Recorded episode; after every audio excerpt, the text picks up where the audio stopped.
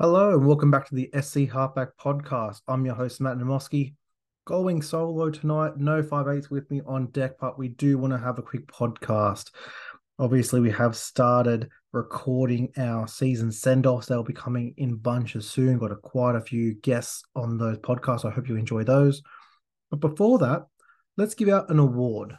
And I think there's a lot of deserving candidates for this award, so I'm not going to give my overall one. But I just want to nominate a bunch of guys who are going to be the most improved Supercoach assets.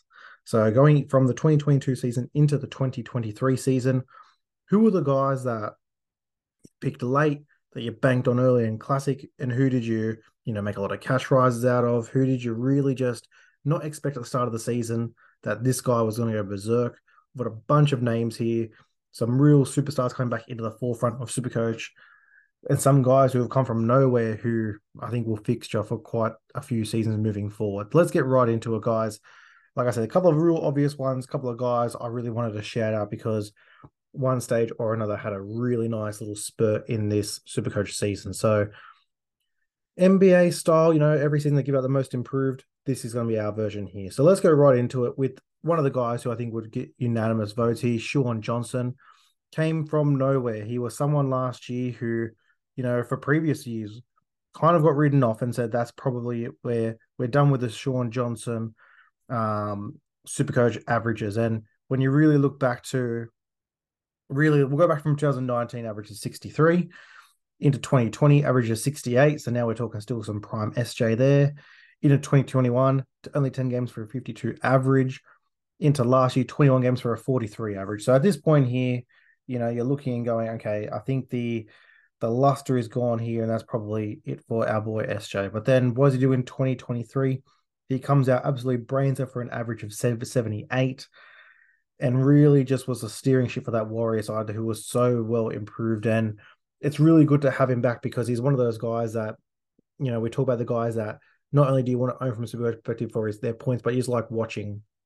And I think SJ is right at the top of that list. So I think, you know, from where he started, you know, he finished the season at 800k, made over 340,000, and obviously we've already discussed in uh, Supercoach draft, he was going, I think, from pick 160 onwards. So an absolute steal. Didn't start the season great, a 74, a 60, a 41, but then he goes into an 89, a 117, an 85. And at that point, they're going, okay, the, the Johnson's back. And then we go into this little run from round 14, 127, 119, 112.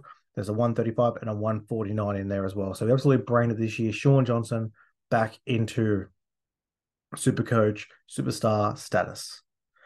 Let's go to one of his teammates who had a very, very big bump. And he was one of these guys that in Classic wasn't able to get to in draft. Once the guy had him, wasn't going to give up. It's big Addin for Fonua-Blake. So you look at AFB last season, a 52 average and that was with one huge score of 94. The rest was all just plotting scores. And you're going, all right, I guess AFB isn't that guy anymore. Oh, no, no, no. Played 23 games this year for an average of 72 and a half. He was one of those guys that were just so consistent. And you look at some of his scores, he had a stretch, you know, from round seven 79, 102, 85, 91, 90.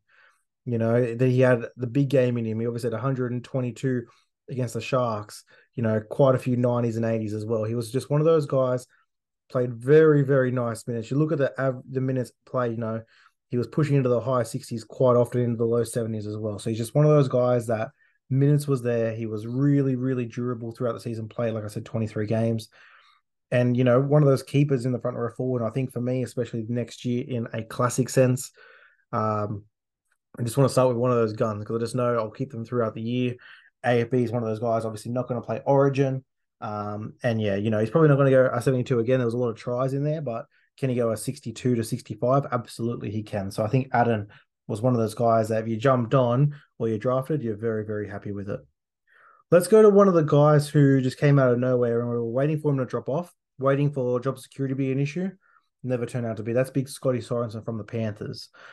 So you look at last year, averaged a 44 off the bench. Year before that was a 41 off the bench in 2020 a 41. So never averaged over a 45. Coming into this year, averages a 66. Now he had one huge score against the Roosters in round 11 for 175. But that wasn't it. He had another 100 score against the Roosters, quite a few 70s and 80s as well. He's one of those guys sitting on that edge, did get 80 minutes for the majority of the season once he kind of locked into that role. And I think next year moving forward, it'll be hard for him to let go of that jersey. I think him and Liam Martin are very nice coming off there. Hosking can be that man off the bench or at a pinch. You know, if one of those guys gets rested, you got a Luke Garner there as well. So I think what Scott Sorensen did on that edge just showed that, you know, defensively he's so sound. He runs he runs a really really good line.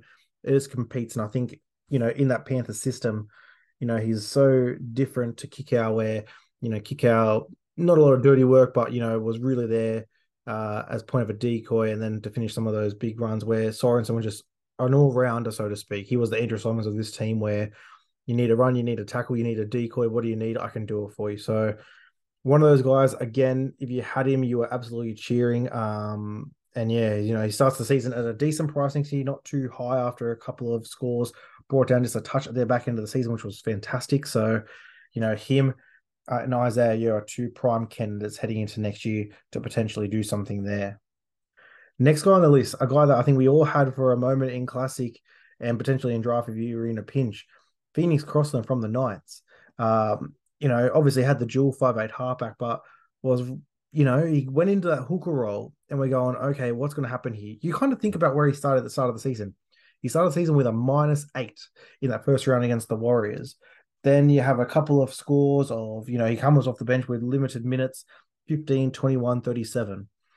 But then he starts getting that uh, hooker jersey and he starts really playing some minutes. And there's still some low scores, a couple of 30s, but you know, there's a 54, there's a 77, there's a 113 against the Bulldogs. And then this back end of the season, from that 113, 68, 55, 43, 69, 61. So all of a sudden, he just stringing scores together and he's really just being one of those guys that you can just plug away and, you know, you're happy to play in a classic sense. He was re- one of those guys where you were expecting to do the trade out sooner but there was cash generation, especially from the Bulldogs game. And he was waiting and waiting. And he helped to facilitate a lot of trades into superstars in that five eight or halfback spot. So Phoenix did an absolute great job for us. And I'll tell you what, depending on what he gets next year, if he gets, let's say, five eight hooker next year, could be a very juicy option again at hooker, you know, at a decent price, just over 500k. Um, definitely one to watch into heading into next year. Let's go to his teammate, Kalyn Ponga. Obviously, a huge bounce back this year. Last year, you know, it was all about we all wanted to draft him high, but it was can he stay on the field? Uh, you know, he averaged played the 14 games last year for a 50 average. This year he starts the season with a 72. You know, gets a, a near scare head knock against the Warriors. Into that game where he only played two minutes against the Tigers, gets knocked out for a one. Doesn't play again till round eight. And from round eight, we're going, you know, is he going to be the guy? You know, is he going to be scared? A 15 to 16 um, against Parramatta round nine Round 11 is where it starts. He goes 114, you know, 50, 77, 92, 95. He has a 47 against the Panthers. Okay, that's a strong competition. And then the run happens. And from round 18, if you weren't, you know, the season was really in classic. If you didn't weren't on him and you didn't have him, you struggled. If you were versing him in draft, you probably lost. 180, 37, 96, 122, 121, 77, 91. And against the Sharks in round 26, 128. He finished the season at 973,000, made over 440,000. And obviously, going to be such a ridiculous price next year. Could be pushing that million dollar price. So probably won't be able to start with him for next year unless you're a big ball player and want to start with the gun. I've already got him as number three overall on the big board. I don't think he will move unless injury strikes, which obviously I don't think it will from now. He's just one of those guys when he's on, he's on, and he just he really runs with that forward foot and there's no backward step. He goes 100 miles an hour, and when he is on, he is on. There's not many teams that can stop him. You know, you saw some of those scores there. Basically, that Panthers game at 47, that was the floor. So, yeah, KP for me really, really improved, obviously, from where he was. And I think someone next year that we will all be clamoring to get at some point. Two more Newcastle players. Obviously, they were one of the stories of the season. We go to Tyson Gamble. Now, only 473, only made 48K, but he turned into a guy where he averaged a 47. And when you look at the rest of his stats, you know, he averaged a 40, a 47 and um in previous seasons, but just so consistent this year. He was always kind of in and around, you know, he would have a low score in like a 24 or 31, but then he'd have a 73 and a 76. He was one of those guys, especially in draft, where if you were able to get him and play him on the right matchup, he was a very nice plug and play. I know a couple of guys in our comp did the old plug and play with Tyson Gamble and they were not disappointed. I just think that he's locked down that number six jersey. I can't see Jack Cogger beating him for it next season. He's gonna be one of those real value picks. If he does keep the the jewel, I'm not sure if he will, but even if he's five eight only, five eight is past next year. And if you can get him, you can get him pretty late. I couldn't imagine that he would be anywhere from a single digit round. So someone I'm definitely looking at in that five eight position where I could get him and then maybe even Cogger as a free or the last pick and just you know rotate that five eight spot in Newcastle could be a very juicy play for next year. And then we go to uh, Greg the Beast in the in the CTW, made 135k, finished at just over 700,000, played 20 games, an average of 77. Now, what did he do last the previous year? Played 17 games for a 55. Basically, this year, the base, the floor was around that 40 45. If he scored a try, it was up to a 77 80. So, exactly what he did. He scored in bunches. You know, he started the season with 122, 102, 92. By that point, he was already just uh, just under 700,000 and that's where he kind of lurked around for the whole season. So, it was one of those ones if you didn't go early on him, uh, obviously missed those first 3 games, uh, it was pretty unattainable. And if you had him, especially in a draft comp, if you're able to partner him with another strike CTW or a Ponga or a strike fullback, points galore. So yeah, Greg Marzhew, one of those ones that he snuck away in the draft this year, but I can guarantee you next year he'll be a high commodity pick. Let's go back to the Warriors because they also had another player, CNK. A really good story here. Obviously had the jewel, so was very uh, highly owned. Now, very interesting. He only he's finished the season at five hundred seventy nine thousand. So he made two hundred fifty two thousand, but really does seem under for you know how he was tracking. There was a couple of low scores that from around eighteen. There was a thirty five and a fifteen in there, but also 92, 69, and eighty nine. You know, had a couple of tons in there, 103, 145. One of those guys, the head knocks is a concern, but still played 20 games, had the dual flexibility. That will look in terms of how Supercoach will do it, that he will lose the dual and be fullback only. But I think with Roger Tuivasa going to the side next year, there's any chance that I think both of those will switch between fullback and center. So I would love to see him keep it just in case, but he might be one of those guys that gains it if if uh, Chance gets moved into the centers for Roger Tuivasa but averaged a seven, uh, 67 for the season. Yeah, he was one of those guys. If you started with him in Classic, there was all those guys that started the season. Too many cheapies to bring in your team. You had to kind of make decisions on who were the three you want to bring in. You know, there's a couple of those fullback jewels. You know, you had Lachie Miller, you had Tyrell Sloan, you had Charnze Nicoll-Klokstad, you had Hammer. So you really had to be strategic. I obviously missed out on Chance. Never owned him in Classic. Never owned him in draft as well. So he's one I will definitely want to try and get onto next year because he was someone who really enjoyed watching there. Let's roll through a couple more guys before we head out of here, guys. I want to shout out Matt Timoko. So Matt was one of those guys that I was pretty high on heading into the season. Always liked his game, big, strong runner of the ball. Now, in terms of overall averages, didn't go crazy. 2021 averaged a 43, 2022 a 45, and this year a 57. Now, in that 57, there was quite a few big scores. There was 119 against the Dogs, there was 122 against the Dragons, and 96 against the Dogs again. 95 against the Sharks. So, you know, there was some poor competition, but they also did score well against teams. Had huge price rises, got up to 711,000 at one stage in the year, but then bottomed out again at 446. Had another price rise and then finished at 514. Depending on what they do with that five eight slot, if they can sign a good 5'8 uh, to partner Jamal Fogarty, he could be one of those guys that starts the season. If he has a nice draw to start the season, definitely one of those pod plays you can put in there and play.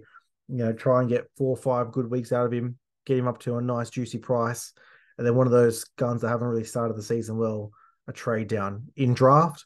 I still don't think his value is going to match where he will go. I think he will slip in the overall rankings. If I quickly look at my big board, um, yeah, I'm looking at it now, just trying to find his name actually on the overall big board. I don't have the position one in front of me, but I, I can't even. He's not even in the top hundred for me. So that kind of tells you that there he's 107 overall. So he will slide down and he will be available in a lot of leagues late. And I think he's one of those guys that can plug in as your, you know, third CTW. and do a really, really good job. So I do like Matt Timoko, especially. Um, you would have got him for peanuts this year. So really good option there. Bryce Cartwright. It was really the do you go Matt Doorey or go Bryce Cartwright? As my season went, of course, I went Matt Doorey, but Bryce Cartwright made 434,000, finished at 668k. The Cardi Party indeed played 24 games for a 62 average. Now, you what did he score in previous years? Last year, nine rounds, 20 point average.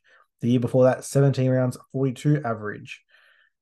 Seven rounds, 42 average in 2020. 19, 22 for 42. 18, 14. So this is a guy that never went over 45 in the last five years. Then to come out he got that starting spot and never let it go. He was just consistent. He only had the one ton in there. Um, so that is a true average where he was always hovering around that 40 to 70. He was just stuck in there. There's a couple of nice 80s and 90s in there with that 100, of course. But yeah, you finish that the way he finished the season from round 20, 96, 73, 58, 127, 37, where they got absolutely towed up, 71 and 75. So one of those guys that was a great pick if you got him. He would have don't even know if it was he probably was drafted very late because there was a chance he was gonna start on one of those edges. But yeah, if you started in classic, you made an absolute bargain. You probably could have ridden him all the way through with that price going through all the way into the season. So one of those guys to keep an eye on for next year. Another guy that had a huge game, and again, it was similar to that Eels. Which one do you go? Do you go the Enigma or do you go for the young fella? This was Melbourne Storm, Eli Katoa versus Trent Loiero. Obviously, Eli Katoa last year, average 15 games for a 39 on the Warriors this year at the Storm, 18 games for a 64. There was a couple of injury affected games in there too. He only played 11 minutes for a 12 in one game. Um, he played 32 minutes for a 33. So th- this was a guy that got a couple of injuries. Was that probably bumps up to a 66, 67. And yeah, what a strike player. I've got him so, so highly rated next year. Right now, looking at the big board, um, he's one of those guys that I just think will be um, elite player. I've got him uh, 27 overall next year. I think he, him and Jahrome Hughes have formed a partnership that you've seen this year that is just going to get stronger and stronger. Two more guys to discuss here, uh, and these are probably the two guys that came. One came from nowhere. One we hoped that would get there and absolutely brained it. So obviously, Jamayne Isaako is the guy came out of nowhere, made 354k, finished at uh, 737. Center wing fullback, kept it all year, averaged a 67, the second highest scorer overall in Supercoach. Absolutely killed it. He was on runs. He scored tons for fun. You know, he had a really nice floor about him. Even when he wasn't scoring tries, he was still able to get to a respectable score. His lowest score for the year was a 35, which for a CTW um, is pretty incredible. So yeah, Jamayne, and that was against the Panthers. So that's that's literally against the best team in the comp, no attacking stats, and you get that 35. So yeah, Jamayne Isaako, obviously, he will be highly uh, owned next year in a draft comp, especially. There's gonna be guys that will reach for him right now on the big board. I have faded him just a touch. I've got him at number 52 overall. Um, there's just a couple of centers I would prefer over him, but you know, from where he was this year, I think he was uh 204 on the draft sheets from memory. Um, so I'm predicting 150 uh improvement on last year. So definitely we'll get he'll be one of those guys that will be at the end of the first round, early in the second, there will be guys that will be taking him. I think that ADP will be around a 10 especially from where he will sit in the pre-draft. So I think you know anywhere from eight to thirteen in that range, you'll see guys just going on Jamayne Isaako just because obviously you would think an improved Dolphins side with Herbie, with Flegler, with Averillo going there another season. You know, someone like an Isaiya Katoa getting another year under the belt. That just means probably more tries and more points for the leading try scorer Jamayne Isaako. But we'll finish it off with probably everyone's crush of the year, Reece Walsh he started the season and you had to jump on early to get him. He made 200k, finished at 756,000. Um, and when yeah, from round two, look, this is a run to start. From round two, his first game, 105, 95, 84, 99, 86, 101. That was the start. And basically, those price rises got him to 800,000. Had a couple of lean weeks there, uh, 38 and a 23. Then again, it goes on a bit of a run 93, 67, 42, 65, 116. A low game against the Titans, 22, where he gets suspended. and then you go to finish the season 111, 44, 58, 123, 141. So really one of those guys that we all kind of were like, okay, is this the season? You know, we saw glimpses. Um, absolutely, this was the season. Next year, he is going to be a beast. Overall, right now, we have him as the ninth uh, ranked player in our big board. I think he is in for a huge season. And again, it's gonna be so hard to top what he did. He ended up finishing the season with an average um, that you know an 80 point average essentially. So he went above and beyond what we probably thought was possible this year. I think there is a little bit even more room for growth next year. You know, another full off season in this team. He is turning into one of the leaders of this team. Going to be very, very interesting to see um, what happens there. But again, these are the most improved players. They're guys that you know you were able to get for cheap. You took a punt on starting. You know there was question marks about do you go a guy in the team versus the other edge? Um, which of these cheapies do you go? And if you went with any of these guys in Classic, you made bank. You were able to climb up the rankings. In a draft league, you got bang for your buck in terms of, you know, your draft position to what they outscored that. And again, it's all about can you find these roughies? And again, we'll be doing pretty extensive stuff here on the SC Halfback podcast in the off season, as we always do. We'll go through and we'll try and pinpoint who are those guys. We'll try and take, you know, a guy from each team. We'll work out which is the team that's going to rise up from last year pick three or four guys like those Warriors and Knights players this year, and we'll try and find so you can start your season next year with three or four of these guys already in your team, so you can get that head start on everyone else. We'll leave it there, guys. That is the most improved for 2023. Uh, we'll be back again. Like I said, we are starting the uh, series now, the send offs, the 15 minute podcast, just about each team's super coach, how you remember that season, the good, the bads, and you know a quick look ahead to next year. So they'll be coming. We've got obviously 17 of those coming, plus any other breaking news, any final things international that come up recently. Check out the socials at the SC Halfback. We're everywhere now: Facebook, Instagram, uh, Twitter, X, Threads. Uh, posting up, you know, every time we have a podcast, any of the big board uh, articles we're putting up now. We've got the player cards out there with all the stats from last year and the rankings for next year. So we are full steam ahead. We'll be going all off season, hoping to get a few more guests on as well. So thanks for listening, guys. Have a great day, and we'll hear from you soon. Cheers.